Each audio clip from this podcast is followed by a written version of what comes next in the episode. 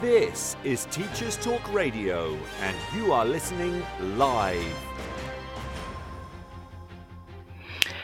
This is Teachers Talk Radio, and you're listening to the Sunday Twilight Show with Maud. It is 5 pm on Sunday, the 8th of January 2023, and you can join me using the chat function. We can discuss today's topic, which is well being in education. Happy New Year and welcome! This is Teachers Talk Radio, and you are listening live.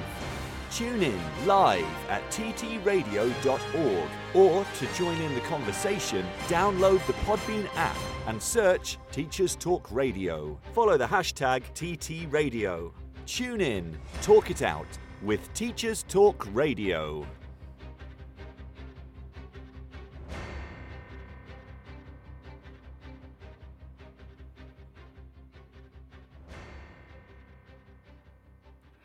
Good afternoon, fellow educators and dear listeners.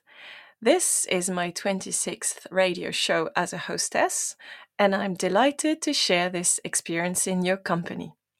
But first, I have to introduce myself for any potentially new listener. I'm a French citizen of French and West African ancestry. I have lived in the United Kingdom since 2008 and I'm a professional educator. I work in a secondary state school in North London, where I teach languages as well as humanities, history, and geography. I also have experience as a teacher in the charity sector. You can follow me on Twitter at profprofmfl. All views are my own. Today, I want to focus on one topic that is relevant to me as an educator and as a person in my daily working life. This podcast and discussion will be on the topic of well being in education. This is mostly relevant to educators in the English speaking world, people interested in education and well being in general, and the curious and savvy. You can interact with me live via the chat function or on Twitter. Let's first start by looking at the word well being. Our most common understanding of the term is that it means being comfortable, happy, and healthy. But if we look at the origin of the word and focus on its etymology, well being comes from an Italian word, benessere, and it was first used in English as long ago as the 16th century. So, this is not a new social media concept, well being and wellness.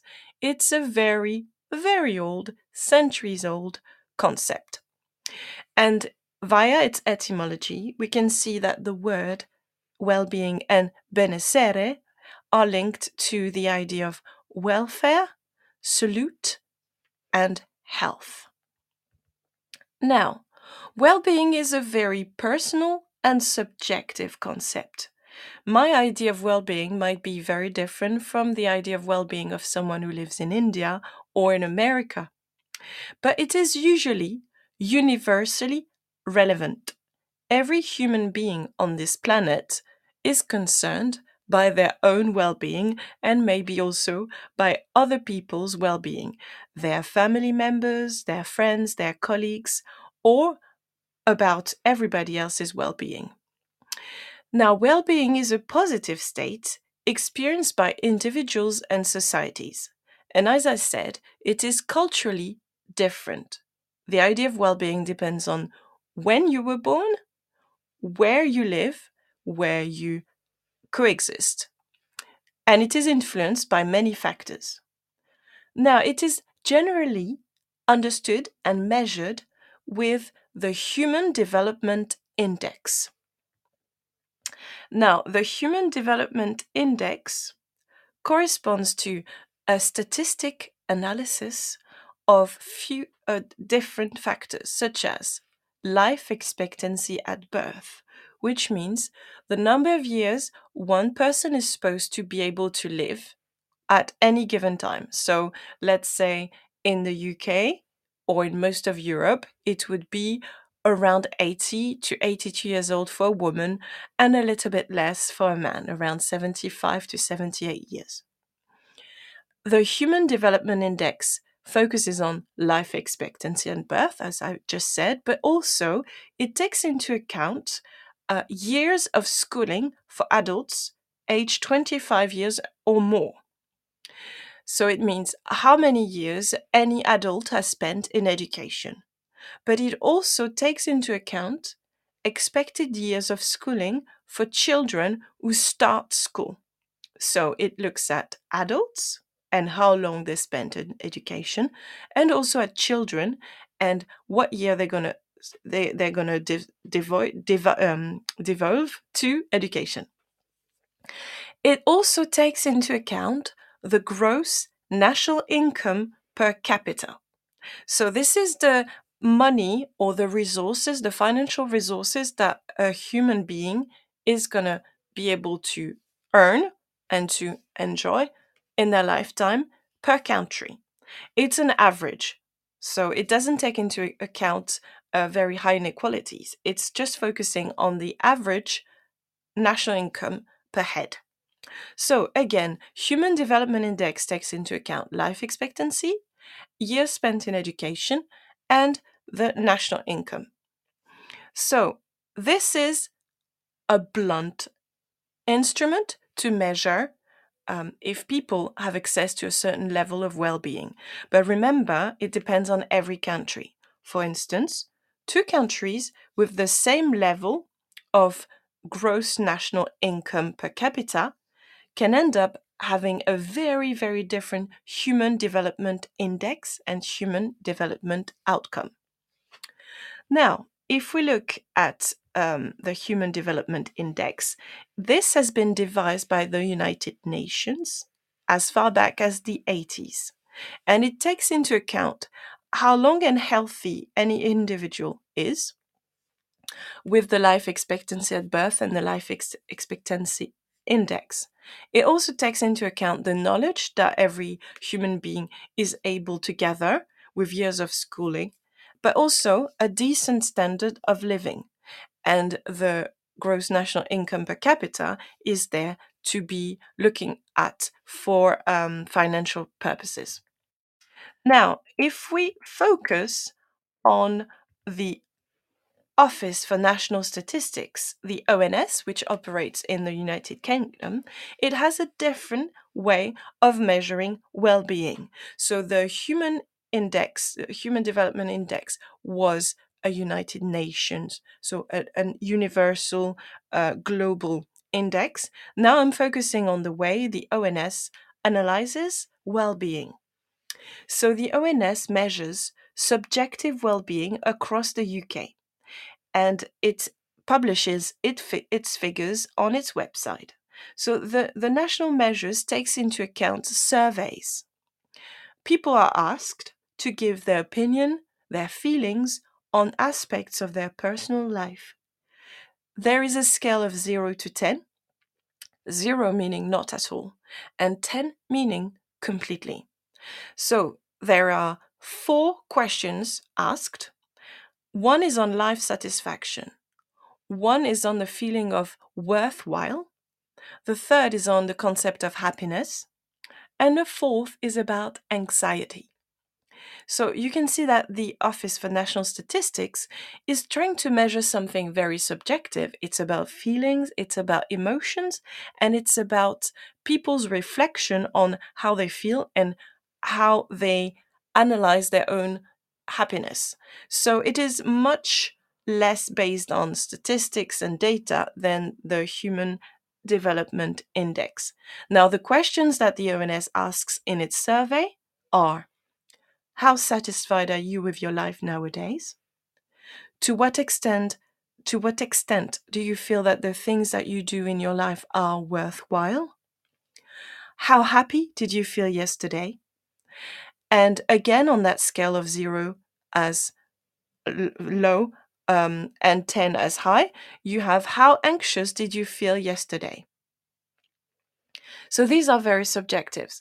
And on any given days, if you ask me in a period of time where I have a lot of deadlines at work, my um the my answer regarding the happiness yesterday and anxiety yesterday might be really high. Whereas if you ask me when I'm on holiday, the answers would be very different. So the way the ONS measures well-being is very, very changing. Now, if we look at the top 10 economies with the highest human and development index, you won't be surprised to notice that most of them are European countries because they have access to the most resources, quite clement um, temperatures and climates, and um, they are very developed societies. So the top country for the Human Development Index is Norway, followed by Australia, then the Netherlands, the US, New Zealand, Canada, Ireland, Liechtenstein, Germany, Sweden.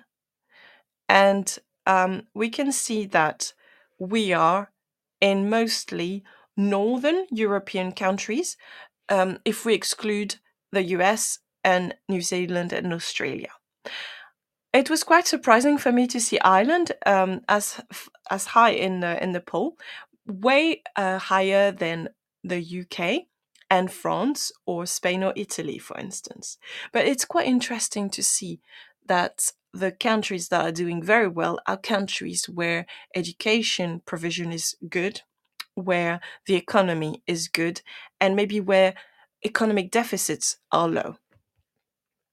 Now, if we look at the concept of well being as we understand it today, and maybe not the one we use in social media, but the one we can focus on when we reflect on what is it to see a human being who seems content, there are five different elements.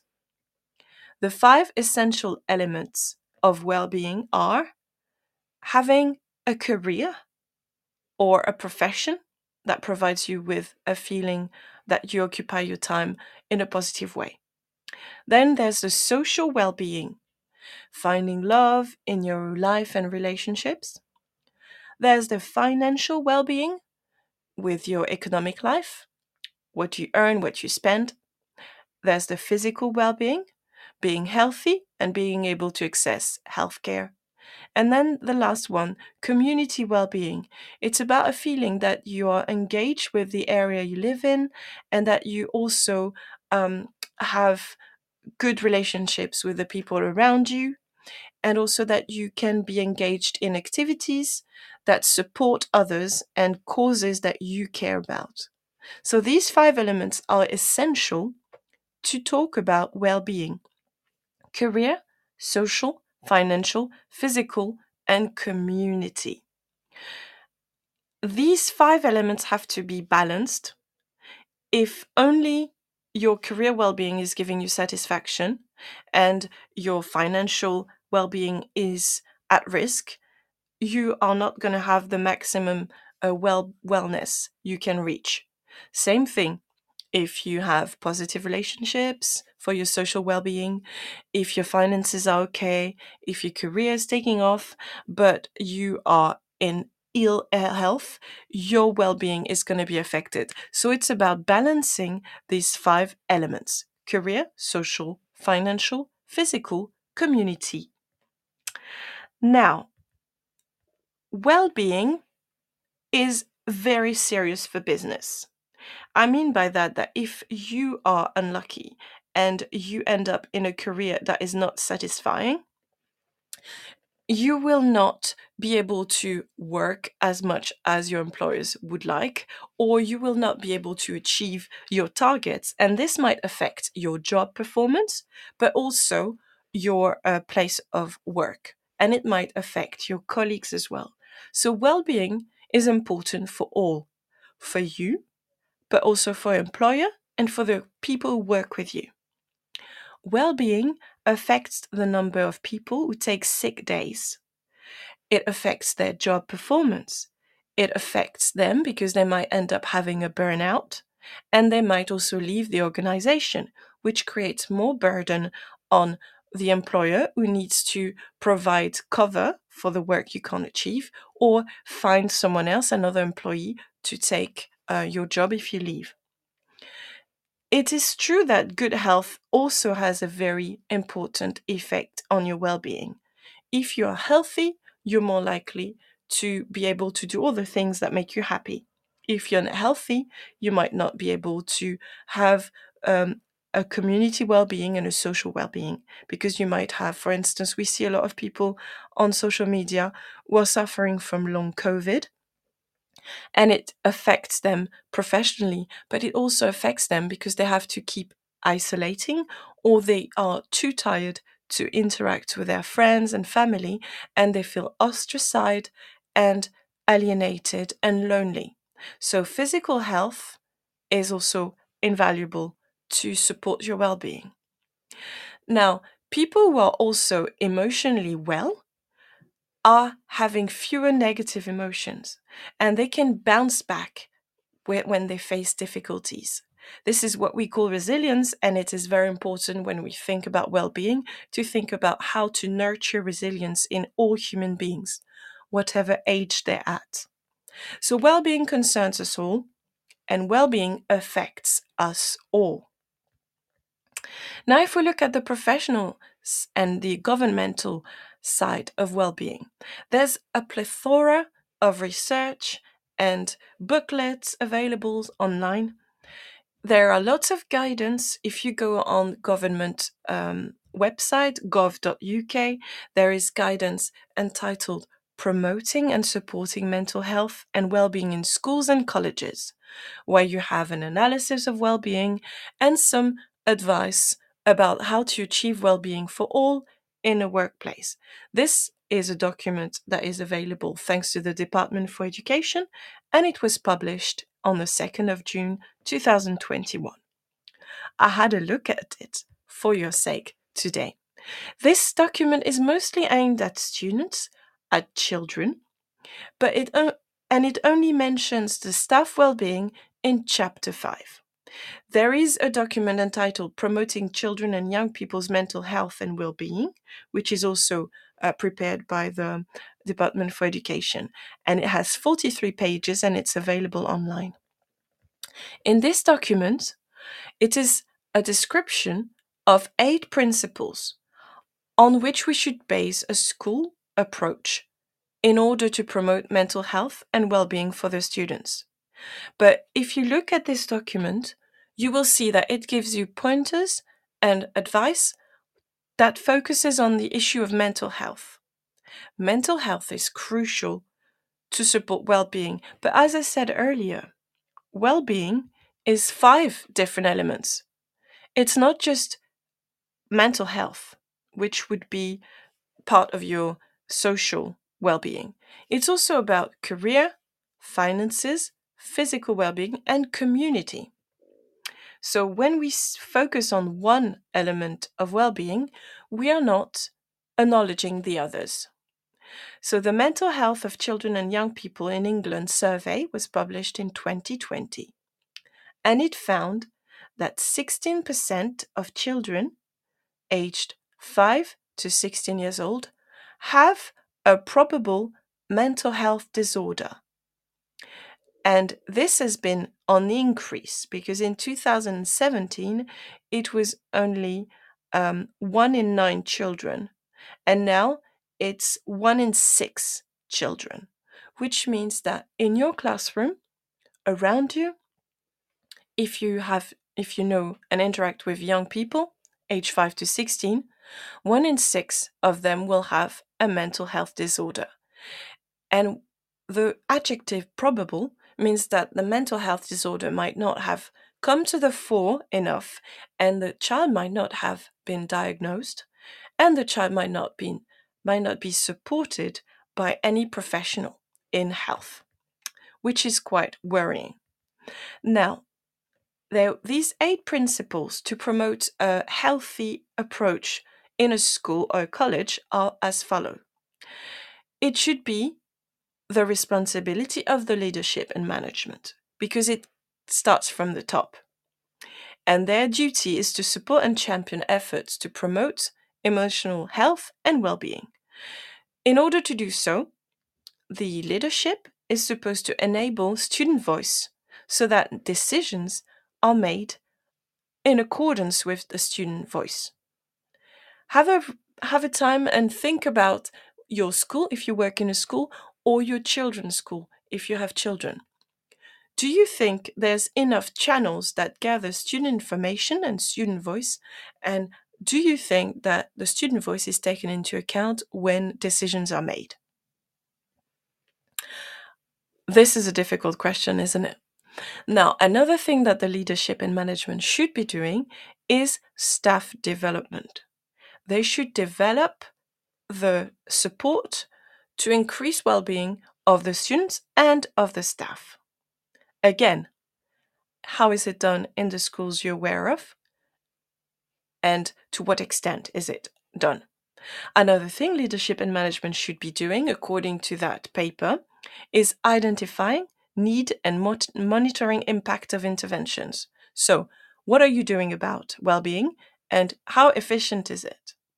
Again, well being is not just mental health. So, if we focus on mental health, we might be forgetting the four other elements of well being.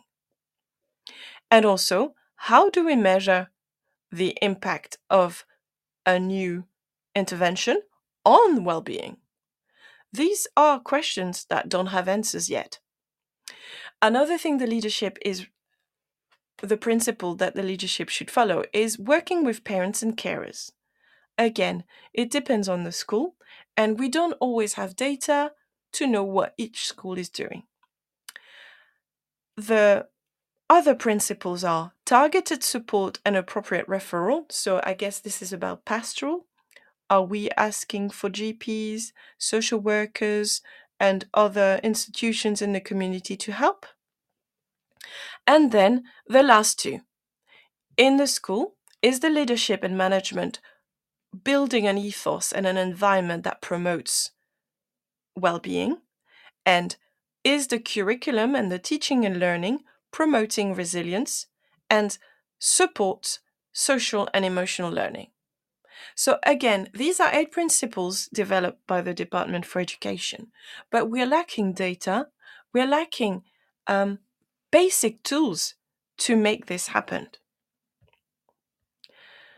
My issue with these government papers that are available on gov.uk or on the Department for Education website are that there is a contradiction in the understanding of what well being means because the focus is only on mental health.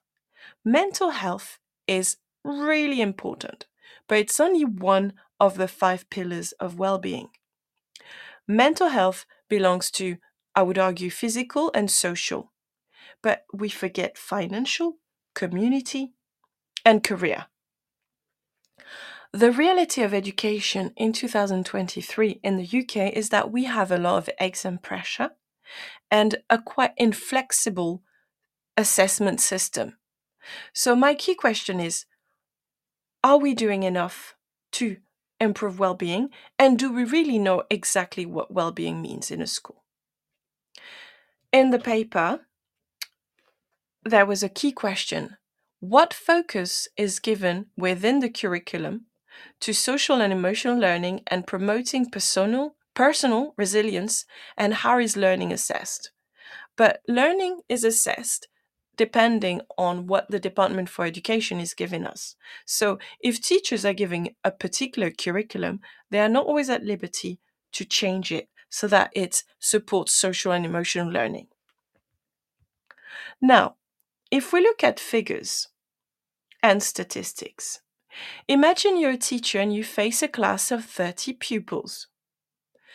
In your 30 pupil class, you will have one student who has lost a parent, one student who is an orphan. You would have four students who only have one parent taking care of them due to a divorce or a lone parent family setting.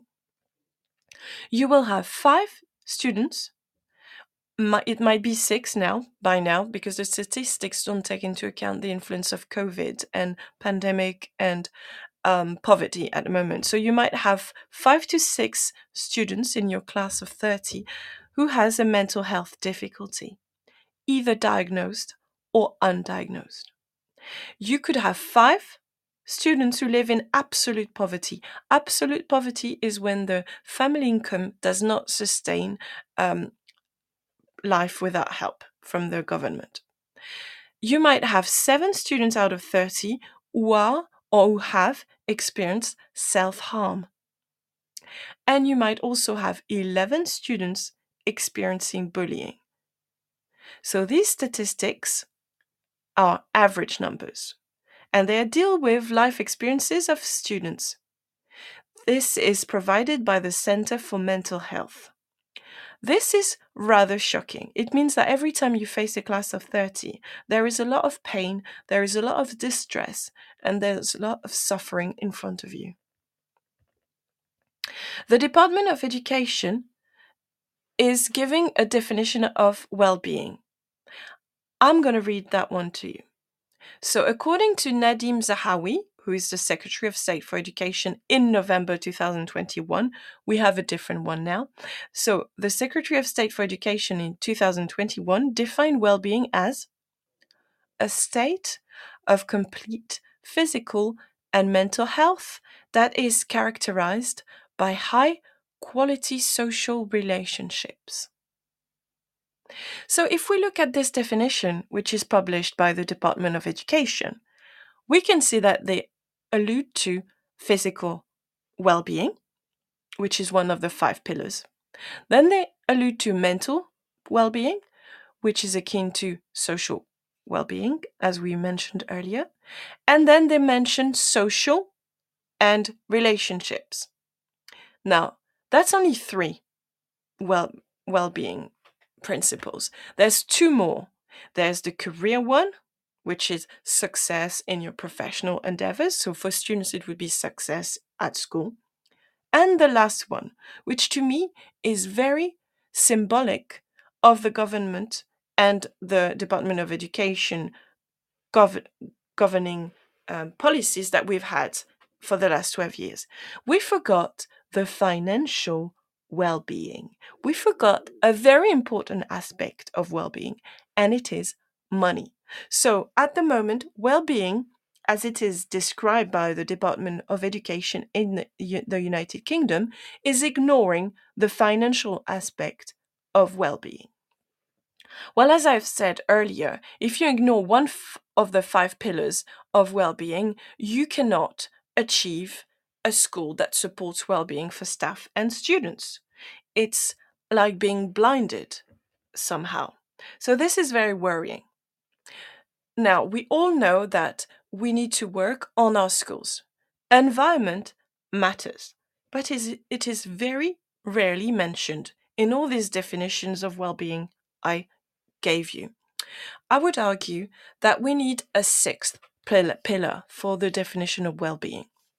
We agree with social well being, we agree with financial well being, we do understand the impact on community well being, we do understand the impact on physical well being, and we also understand the mental health side of well being. But what about the environment well being? Architecture is really important to support well being. Design is very important. But when I mean environment, I also mean pollution, reducing air pollution, reducing noise pollution, and basic pollutants as well, making sure there is no asbestos in the buildings where our students and staff and workers are living. We could argue that uh, mitigations with viruses, such as air filters, are a part of that environment well being that is completely ignored many times when you look at the definition of well being. Now, a lot of parents complain on social media about the fact that their children aren't ex- allowed to access toilets or the toilet is not um, there's not enough cubicles for all the students so having enough facilities is part of ensuring well-being the environment well being, making sure there's enough space for dining space so that everybody can sit down to have their lunch and not rush too much, too much to eat it. And another humongously ex- important aspect of the environment well being is having access to nature. It has been proven scientifically that having regular access to nature, being able to walk amongst trees, and being able to smell petrichor, which is the smell of rain falling on the soil, is improving mental health. So the environment well being is forgotten. It's not mentioned in literature that is accessible for workers and leaders in schools and teachers and staff, and it is crucial. So, this is something that I wanted to raise with you today. Now, because it is already 30 minutes of me talking, I'm just going to let you enjoy a little bit of the news and we'll get back to our well-being discussion after the news. This show is brought to you in partnership with John Catt Educational, a leading publisher of books, directories, educational guides, and magazines specifically aimed at forward thinking schools in the UK and beyond. Have you checked out their latest releases? Don't miss out! Visit johncattbookshop.com to explore their full range of titles and advance your own professional development today. Happy reading! This is Teachers Talk Radio, and this is Teachers Talk Radio News.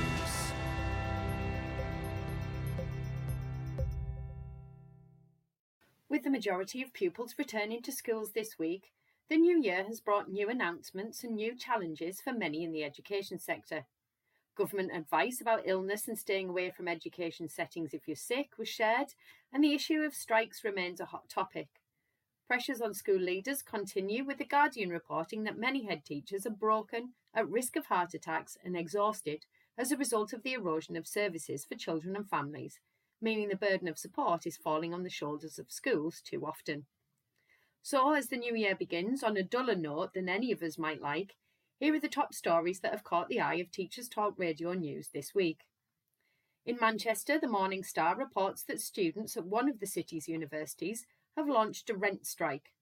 Students at the University of Manchester are using the strike to press their demands for an end to what they describe as extortionate rents and their requests for a 30% cash rebate. Organisers say that more than 30 students per day are joining the protest, spurred by the combined effects of the cost of living crisis and poor quality accommodation provided at too high a cost. According to the National Union of Students, half of England's students are facing financial difficulty, with three quarters of these saying they expect this to have an impact on their studies. A previous rent strike in Manchester in 2021 was successful, and students hope to replicate this outcome in this new wave of action. FE Week reports on Ofqual's decision to disband its committee of experts who advise on exam standards in favour of a more flexible approach on policy advice. The Standards Advisory Group has been active for more than a decade and was set up to help the exam watchdog maintain standards. Ofqual confirmed that the committee will be replaced to reflect a broader remit, such as expansions in vocational and technical qualifications and apprenticeships. Ofqual has faced criticism and upheaval over decisions and communication during the pandemic. Deputy Chief Regulator Michael Hanton described the change as positive and will secure quality and fairness for all those who take and use qualifications. Prime Minister Rishi Sunak, who recently announced his ambition to have all young people study maths to the age of 18, has faced a barrage of criticism about his plan.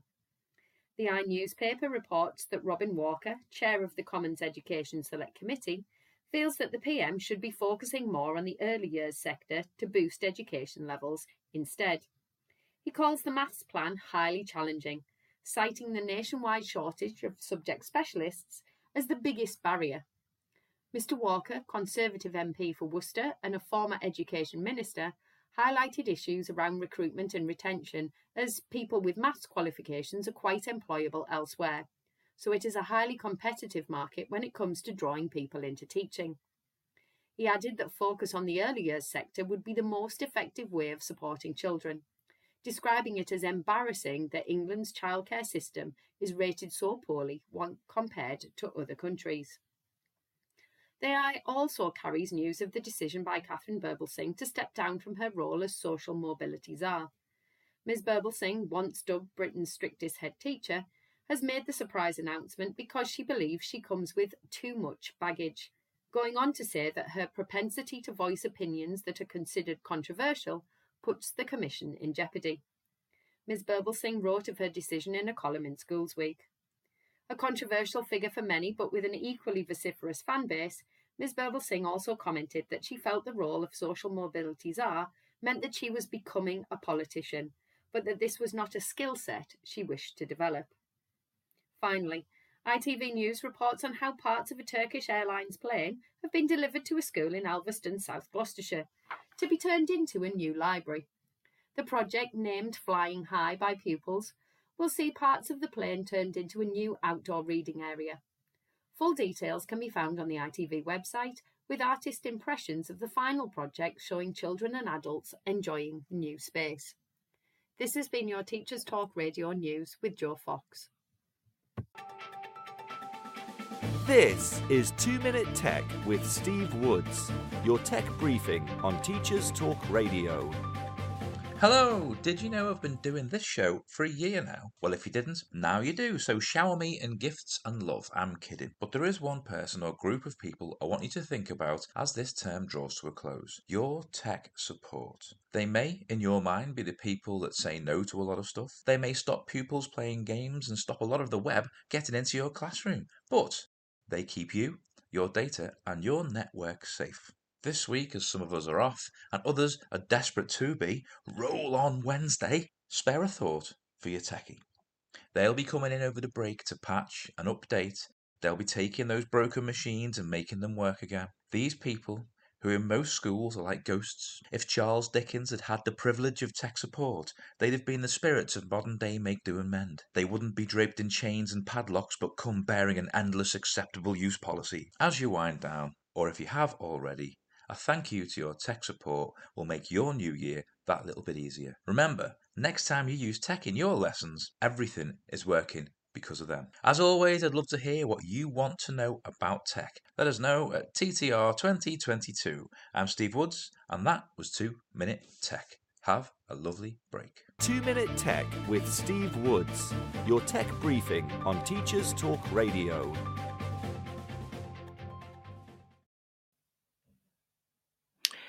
Right, dear listeners, we're back. So, in our previous in the previous part of this podcast, we did mention a definition of well-being as being um, a combination of five pillars: social, financial, physical, community, and also mental well-being. But I argue, I argued, and I tried to establish why I thought we should add a sixth pillar of well-being for all, and it should be environment well-being. Now, we're going to look at what is actually going on in the UK as far as well-being is concerned.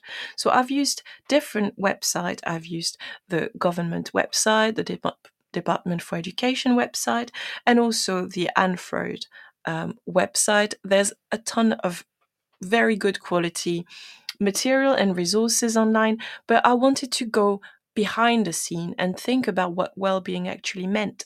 And as I flagged earlier, if we ignore the aspect of financial well-being, we are not going to improve well-being for all because finances affect everybody's well-being. Education support.org.uk is an interesting website because it's analyzing teacher well-being and it's also a helpline. So the number is 08 000 562 561 and this helpline is there for teachers who are having a bit of a crisis or uh, who are feeling low or who are feeling burnt out and it is a very important resource. Because teacher well-being is asking teachers how they're feeling. And the statistics are quite worrying. According to educationsupport.org.uk, 59% of the staff they surveyed have considered leaving the teaching sector in the past academic year due to pressures on their mental health and well being. 55% of staff have also actively sought to change or leave their teaching job. 68% of staff they spoke to cited a volume of workload as the main reason for thinking about leaving their jobs. 47% of the staff who got in touch with educationsupport.org.uk also said they go into work when they're sick or unwell. 78% of staff experience mental health symptoms due to their work. So, this is not looking good if we're looking at well being for teaching staff. Now, if you look into more details, 75% of teaching staff say they're stressed, and it's even higher for senior leaders. 84% of senior leaders say they're stressed. All 47% of all staff say they go to work when they're sick, which is very worrying because we've had lots of viruses over the last term, not just COVID. And it means if we go in when we're sick, we spread these diseases. 59% of staff said they were not confident in disclosing their stress or mental health to their employers for fear of retaliation. So there is still a stigma against um, stress, overload, and mental health. And 48% of the staff said their organizations did not support employees well when they have mental health or well being problems. So these make for gloomy figures.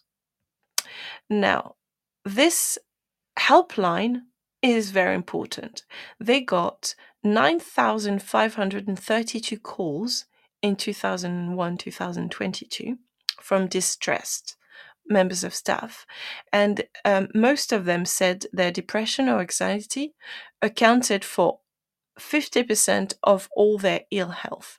So we can see that it's costing schools and the government a lot of money in cover work or in absences or in ill health and it's also costing costing to the staff because they are suffering now a lot of people have been trying to talk about this lack of well-being provision and some have even called schools toxic. There is a hashtag toxic schools toxic school tale on twitter which is really helpful if you want to find out what makes schools toxic. And you can also watch a video on youtube entitled what is a toxic school and it's listing a series of issues that are faced by some teachers, and that shows that they are in a school which is not putting their well-being well-being um, in, in emphasis. So the reasons why some schools are described as being toxic are first, there's not enough time for the teachers and the staff members to sit down and eat their lunch. Then there is a lack of empathy in the way staff interact with senior leadership and also students. Three, there could be backstabbing and bullying with students and also within the staff. And then there is also a lot of worrying about work and worrying before you go back to work. There could be stressed children and adults in these toxic schools an accountability that always befalls on the teachers, which means that if the students are absent, it's the teacher's fault. If the students are not excelling at their subject, it's the teacher's fault, etc. A constant checking, as if the staff were not trusted to do the right thing and were not believed. And also raising standards and pressure all the time and a fear of speaking out from the staff against these elements. So, this is a definition of a toxic school. Now, there's a lot of warning signs when well being is being um, eroded in a school environment. And it could be because there is no clear sense of purpose. School administrators and teachers don't have the same goal. They all have a different agenda and they do not work as a team. This leads to conflict. There could also be hostile relationships between staff, students, and parents. And hostility is not conducive to social and community well being. There could be an emphasis on rules over the well being of people and mission. This issue can be created at many levels. Teachers might focus on the correct color for socks rather than preventing um, a classroom fight or other more important issues. There could be an absence of honest dialogue and a fear of saying the truth, a fear of saying that you have issues dealing with the behavior of one class for fear of retaliation, of being disrespected as a teacher. And it could be also more self preservation than collaboration. So people would spend more time gathering data in order to protect them from potential litigation rather than actually teaching. In these so called toxic schools, there might also be back channels over formal lines of communication, which means that things are said in unofficial meetings and then not everybody is made aware of them. It might be a lot of rumor and gossip. There might also be punishment instead of recognition and rewards not given to the people who need it or who deserve it, but as a mean of control. There might be a lack of safety with teachers who are afraid of walking in the corridors in their own schools or afraid of speaking up. And there might also be a small group who controls the conversation and ignores a silent colleague. And there can be an absence of risk taking with a fear of antagonizing parents or uh, some teachers or some members of the management team. All these feelings lead to school which is not pleasant to work out for the staff, for the senior leaders, and also for the students. And it might also have an impact, obviously, on the parents. So, this is what we need to think about when we think about well being. Well being is not just dealing with mental health issues, well being is making sure everybody has access to their six pillar of well being and that they can promote their own well being peacefully. So, there are eight characteristics of a toxic school according to the Teacher Toolkit, and you can check it online at Teacher Toolkit. If there's a lot of turnover, if teachers are not staying, they come, they stay one year, and then they're out. It shows that the school is toxic. If a school's grades are going down, or if there's less and less students and the school is undersubscribed, it might be a sign that the school is toxic. If it's a school culture where only exam grades matter and children are hothoused, it is a sign of toxicity. If there's constant restructuring and changes, it might show that they do not work in the long term. An emphasis on bureaucracy and meaningless tasks is also a sign of toxicity in a school. A teaching culture with balkanization, where departments are not communicating with each other and people stay away from each other in a staff room, is a sign of toxicity.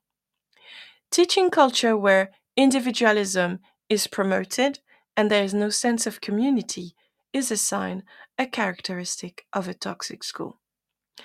And a groupthink mentality, where nobody else is able to voice a different view, is a sign of toxicity according to the teacher toolkit, which is available online if you want to have a look further.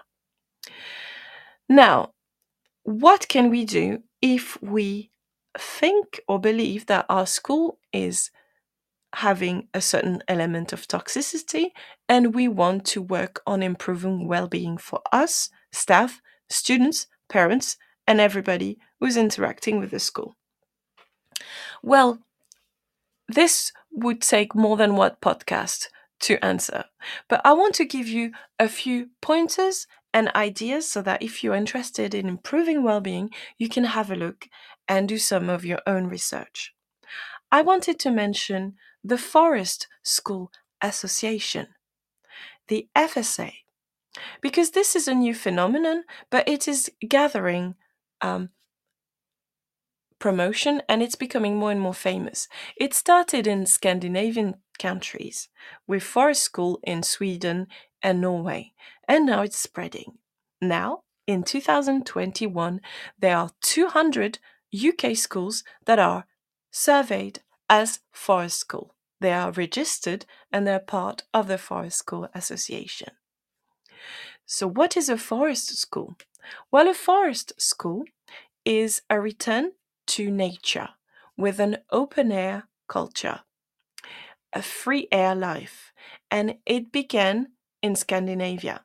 It arrived in the UK in 1993 and has been growing in popularity. It is also because a lot of parents have concerns regarding the pandemic and they think that forest schools are a great answer to the lack of mitigations in normal schools. There's no air filters in many schools. There's no face mask wearing. There is not enough protection of people who are vulnerable. So, forest schools offer an alternative. Now, if we look at well being initiatives, I want to make a clear contrast between well being initiatives that are more about posturing and making a gesture, token well being initiatives, rather than fundamental well being initiatives. Because we see that a lot, particularly on social media. Well being is a deep issue. It's about five different or six different pillars social, health, physical, financial, community, and environment. It is not by just having one initiative that we're going to sort out well being in schools. So beware of token well being initiatives, such as having a circle where people talk to each other, or a gratitude jar where people can post some ideas, or I've seen it a well being room with a few potted plants, a cushion, a, a, an armchair with a cushion, and some light um, mu- music and um, diffuser of essential oil. This is not enough. This is just a bit of varnish on a broken piece of wood. Offering well-being lessons or well-being days are not positive initiatives. They are just token initiatives. So we need to look at what would be fundamental well-being initiatives. And they exist and they've been statistically researched to make a difference. I'll give you an example. In some schools in France, they decided to offer healthy, organic, cooked on the on the eh, at school food. They offer this organic breakfast and organic lunch, and everybody is coming for breakfast, staff and students, and everybody is eating lunch, and it's the same lunch for all, and everybody has to sit down and eat together. There is no packed lunches, there is no students skipping meals. Everybody is sitting down for a home cooked, not home, but school cooked meal. And this has a drastic impact on well being, on the physical well being, and on the social and community well being. And it also has an impact on the financial well being because it's cost effective and it also allows children who live in poverty to have access to proper food. A simple fundamental well-being initiative is also a no email after working hours policy.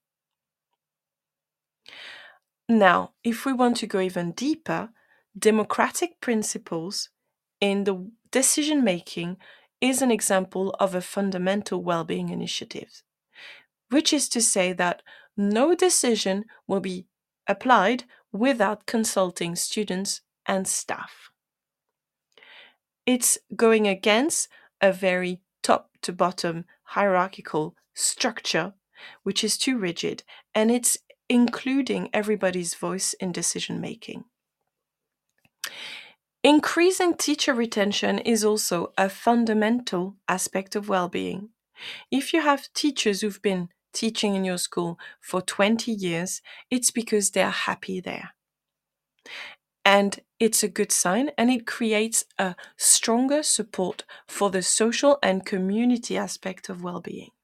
Because these teachers know all the students, and sometimes the students are parents and their children are coming to the school.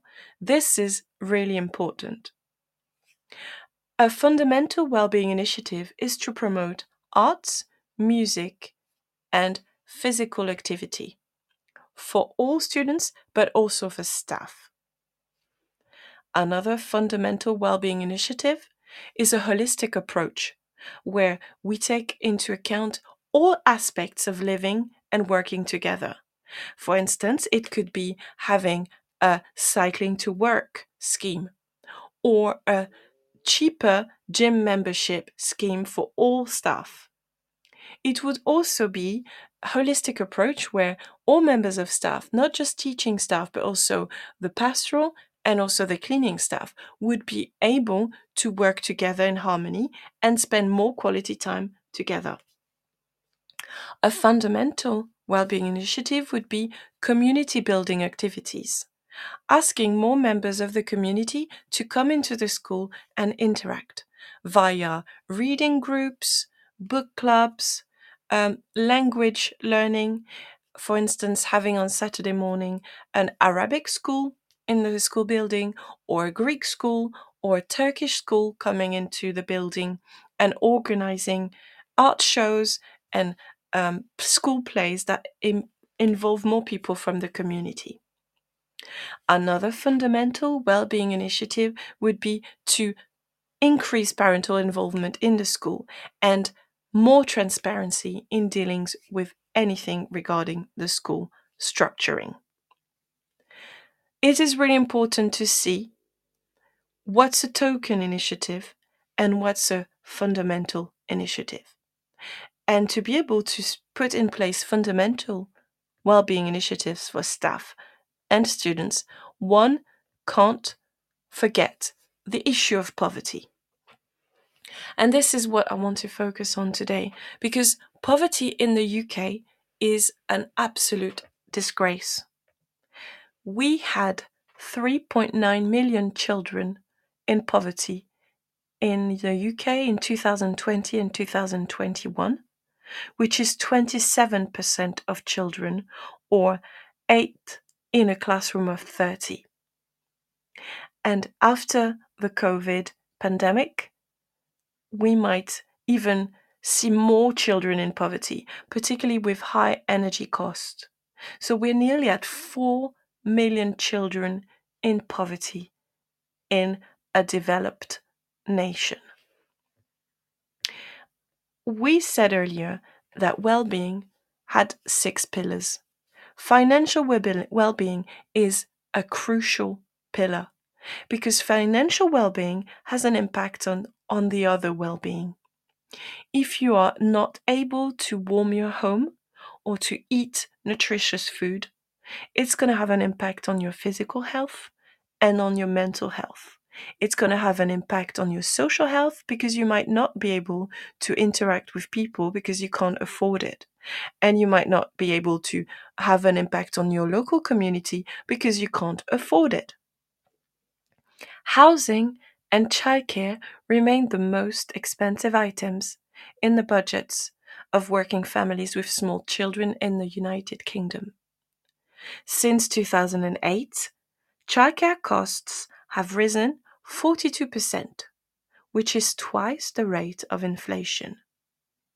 So, if we want to improve well being for staff and for students, we need to make sure we have a childcare strategy, a national one, which includes high quality, fully state funded model of 30 hours free entitlement to childcare available to all families, universal childcare places for all two years old two year old children, increase support for children's centers that provide the community and the social well being pillars, and also an 8 a.m. to 6 p.m. out of school and holiday wraparound childcare so that any worker is confident that their children are safe while they're at work.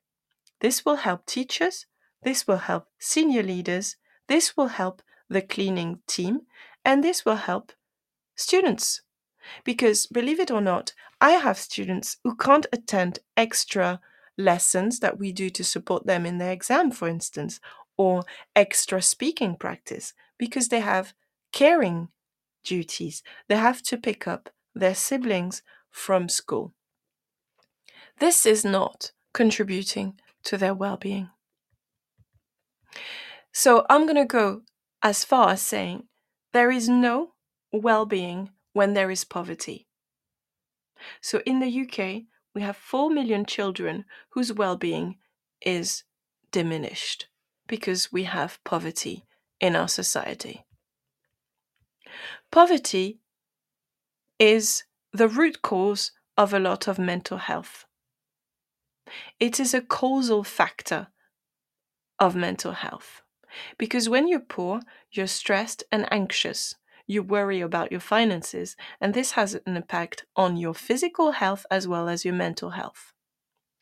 Poverty can also be a consequence of poor mental health.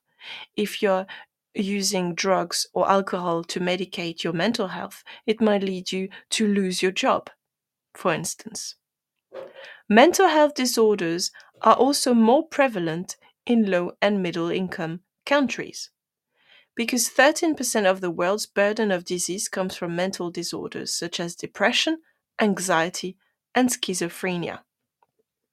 But in our society, in our very wealthy United Kingdom, we also have more mental health disorders in the sections of society that are low and middle, middle income. Growing up in poverty at home impacts cognitive development. If your nutritious needs aren't met, your brain will not be able to be perfectible enough. So your learning ability will be reduced and this has an effect on your career well being. Stressful life events have a close association with poor mental health and worsening poverty. So, this is a vicious circle. The poorer you are, the more impacted your physical and mental health are going to be. And then the poorer you are, the more mental health issues you will have. And then the poorer you are, the less you can um, improve your social, career, and community well being.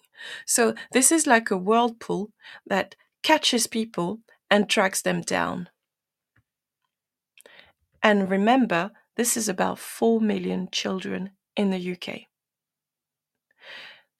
We have started in 2008 when I when I moved to the UK there was less than a few thousand food banks. Now, I've been here since 2008. We are in 2023. There is 2.2 uh, millions emergency food supply parcel given by the Trussell Trust alone. This is a three day parcel for people who are in a state of emergency. London is the region with the highest distribution of Trussell Trust food parcels in 2022, followed by the Southeast and Northwest England. So we have millions of food supply parcels given every year. And that's just one type of food banks. There's 4,000 1,400 Trussell Trust food banks in the UK. But then there's also another 1,172 independent food banks. So the number of food banks has been rising as fast as inflation, and there is definitely a correlation there. An NEU survey, the NEU is the National Education Union. There's many more unions, but it's one of the biggest unions in the UK. the NEU published a survey in which it said that 55% of members, NEU members, have seen an increase in child poverty at their school. And also, 95% of the NEU members teach students who have limited or no access to learning resources at home. Four in five members of the NEU, which is 81%, see families who ask for extra support for providing learning resources such as pens, papers, and books. 65% of NEU members who answered the survey said that it had an impact on the well being of their students, but also on their own well being to see so many children in poverty.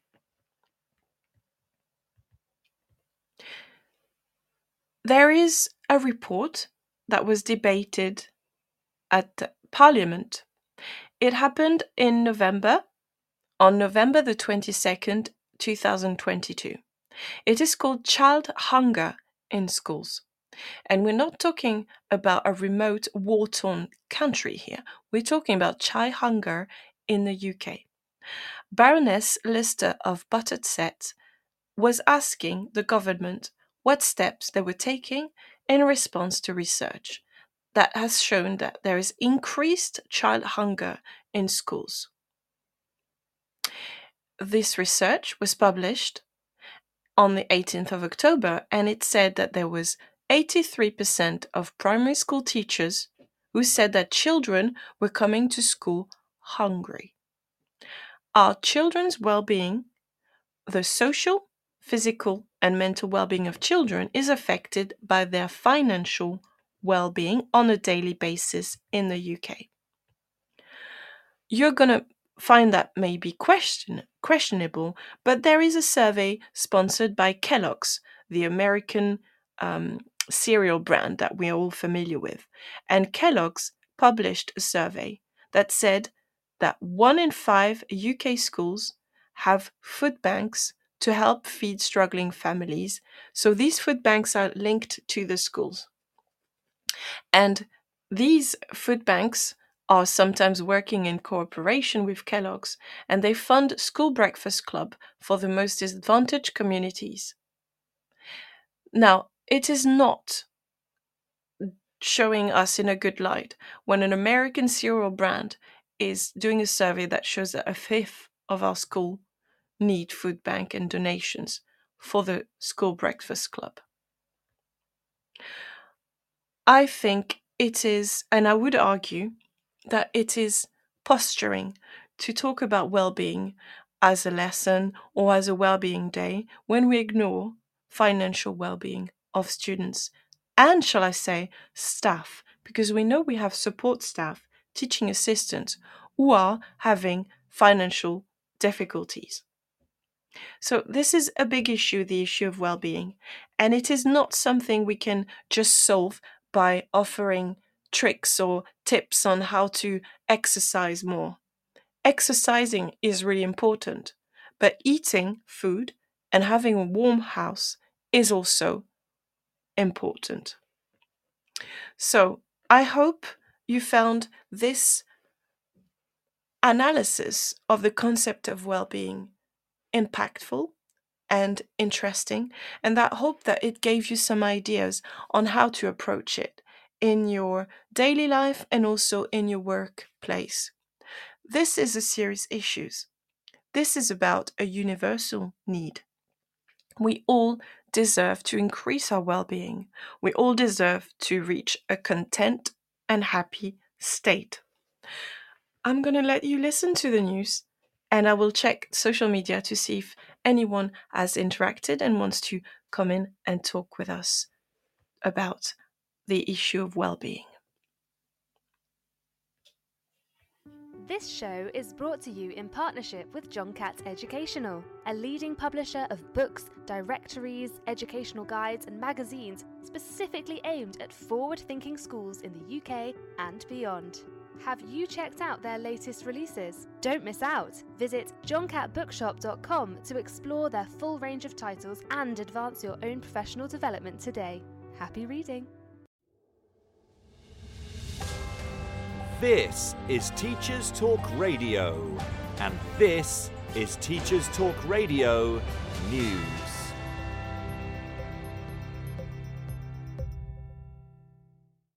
With the majority of pupils returning to schools this week, the new year has brought new announcements and new challenges for many in the education sector.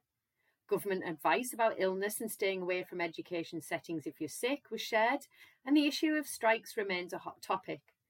Pressures on school leaders continue, with The Guardian reporting that many head teachers are broken, at risk of heart attacks, and exhausted as a result of the erosion of services for children and families, meaning the burden of support is falling on the shoulders of schools too often. So, as the new year begins on a duller note than any of us might like, here are the top stories that have caught the eye of Teachers Talk Radio News this week. In Manchester, the Morning Star reports that students at one of the city's universities have launched a rent strike. Students at the University of Manchester are using the strike to press their demands for an end to what they describe as extortionate rents and their requests for a 30% cash rebate. Organisers say that more than 30 students per day are joining the protest, spurred by the combined effects of the cost of living crisis and poor quality accommodation provided at too high a cost. According to the National Union of Students, half of England's students are facing financial difficulty, with three quarters of these saying they expect this to have an impact on their studies. A previous rent strike in Manchester in 2021 was successful, and students hope to replicate this outcome in this new wave of action. FE Week reports on Ofqual's decision to disband its committee of experts who advise on exam standards in favour of a more flexible approach on policy advice. The Standards Advisory Group has been active for more than a decade and was set up to help the exam watchdog maintain standards. Ofqual confirmed that the committee will be replaced to reflect a broader remit, such as expansions in vocational and technical qualifications and apprenticeships. Ofqual has faced criticism at no upheaval over decisions and communication during the pandemic. Deputy Chief Regulator Michael Hanton described the change as positive and will secure quality and fairness for all those who take and use qualifications. Prime Minister Rishi Sunak, who recently announced his ambition to have all young people study maths to the age of 18, has faced a barrage of criticism about his plan. The I newspaper reports that Robin Walker, chair of the Commons Education Select Committee, feels that the PM should be focusing more on the early years sector to boost education levels instead. He calls the maths plan highly challenging, citing the nationwide shortage of subject specialists as the biggest barrier. Mr Walker, Conservative MP for Worcester and a former Education Minister, highlighted issues around recruitment and retention as people with maths qualifications are quite employable elsewhere. So it is a highly competitive market when it comes to drawing people into teaching.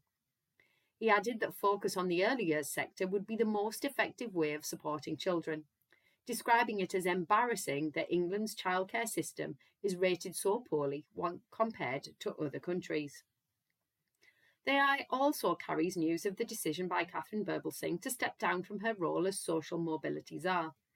Ms Birbalsingh, once dubbed Britain's strictest head teacher, has made the surprise announcement because she believes she comes with too much baggage, going on to say that her propensity to voice opinions that are considered controversial puts the Commission in jeopardy. Ms Birbalsingh wrote of her decision in a column in Schools Week. A controversial figure for many, but with an equally vociferous fan base, Ms. Birbalsingh also commented that she felt the role of social mobility czar meant that she was becoming a politician, but that this was not a skill set she wished to develop. Finally, ITV News reports on how parts of a Turkish Airlines plane have been delivered to a school in Alveston, South Gloucestershire, to be turned into a new library. The project, named Flying High by pupils, will see parts of the plane turned into a new outdoor reading area. Full details can be found on the ITV website, with artist impressions of the final project showing children and adults enjoying the new space. This has been your Teachers Talk Radio News with Joe Fox. This is 2 Minute Tech with Steve Woods, your tech briefing on Teachers Talk Radio. Hello! Did you know I've been doing this show for a year now? Well, if you didn't, now you do. So shower me in gifts and love. I'm kidding. But there is one person or group of people I want you to think about as this term draws to a close your tech support. They may, in your mind, be the people that say no to a lot of stuff. They may stop pupils playing games and stop a lot of the web getting into your classroom. But they keep you, your data, and your network safe. This week, as some of us are off and others are desperate to be, roll on Wednesday, spare a thought for your techie. They'll be coming in over the break to patch and update. They'll be taking those broken machines and making them work again. These people, who in most schools are like ghosts, if Charles Dickens had had the privilege of tech support, they'd have been the spirits of modern day make do and mend. They wouldn't be draped in chains and padlocks, but come bearing an endless acceptable use policy. As you wind down, or if you have already, a thank you to your tech support will make your new year that little bit easier. Remember, next time you use tech in your lessons, everything is working because of them. As always, I'd love to hear what you want to know about tech. Let us know at TTR 2022. I'm Steve Woods, and that was 2 Minute Tech. Have a lovely break. 2 Minute Tech with Steve Woods, your tech briefing on Teachers Talk Radio. Dear listeners, thank you for spending um, your time in my company. We talked about well being and its five pillars. I added a sixth because I thought it was really important. There was the career, the financial, the physical, the community, and the social pillars. And I thought it'd be great if we could add the environment pillar. Obviously, this podcast was not about giving you tips to improve your well being because I wanted to go behind that and go deeper and see what well-being actually meant and i raised the flag of the issue of ignoring financial well-being when we deal with our students and with our staff and when we try to create a more um, supportive school environment. The issue of well being would take many podcasts if we wanted to talk about what would be the most supportive school and what it would look like. Um, if you want more information regarding my ideal of a well being um, a school that promotes well-being, you can refer to a few podcasts I did last year, one about architecture, one about neurodivergence, and one about poverty, because it highlighted some easy things we could put in place to ensure that most pillars of the issue of uh, well-being are taken into account. Now, obviously, this is January and everybody's got New Year resolution they want to use, I could only advise you to try and take care about yourself because well-being starts with taking care of your own. So make sure you listen to podcasts you enjoy when you have to do chores. Make sure you take the time to um, have a bath if you want to, and make sure you do self care because you all deserve it. So I wish you a great new year, and I hope to be in your company again next Sunday. Thank you. This is Teachers Talk Radio, and you are listening live.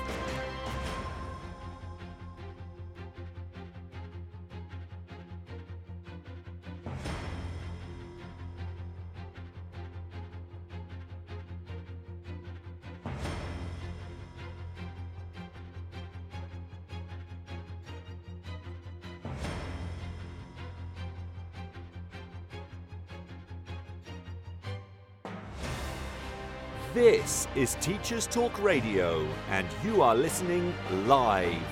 Tune in live at ttradio.org or to join in the conversation, download the Podbean app and search Teachers Talk Radio. Follow the hashtag TTRadio. Tune in, talk it out with Teachers Talk Radio.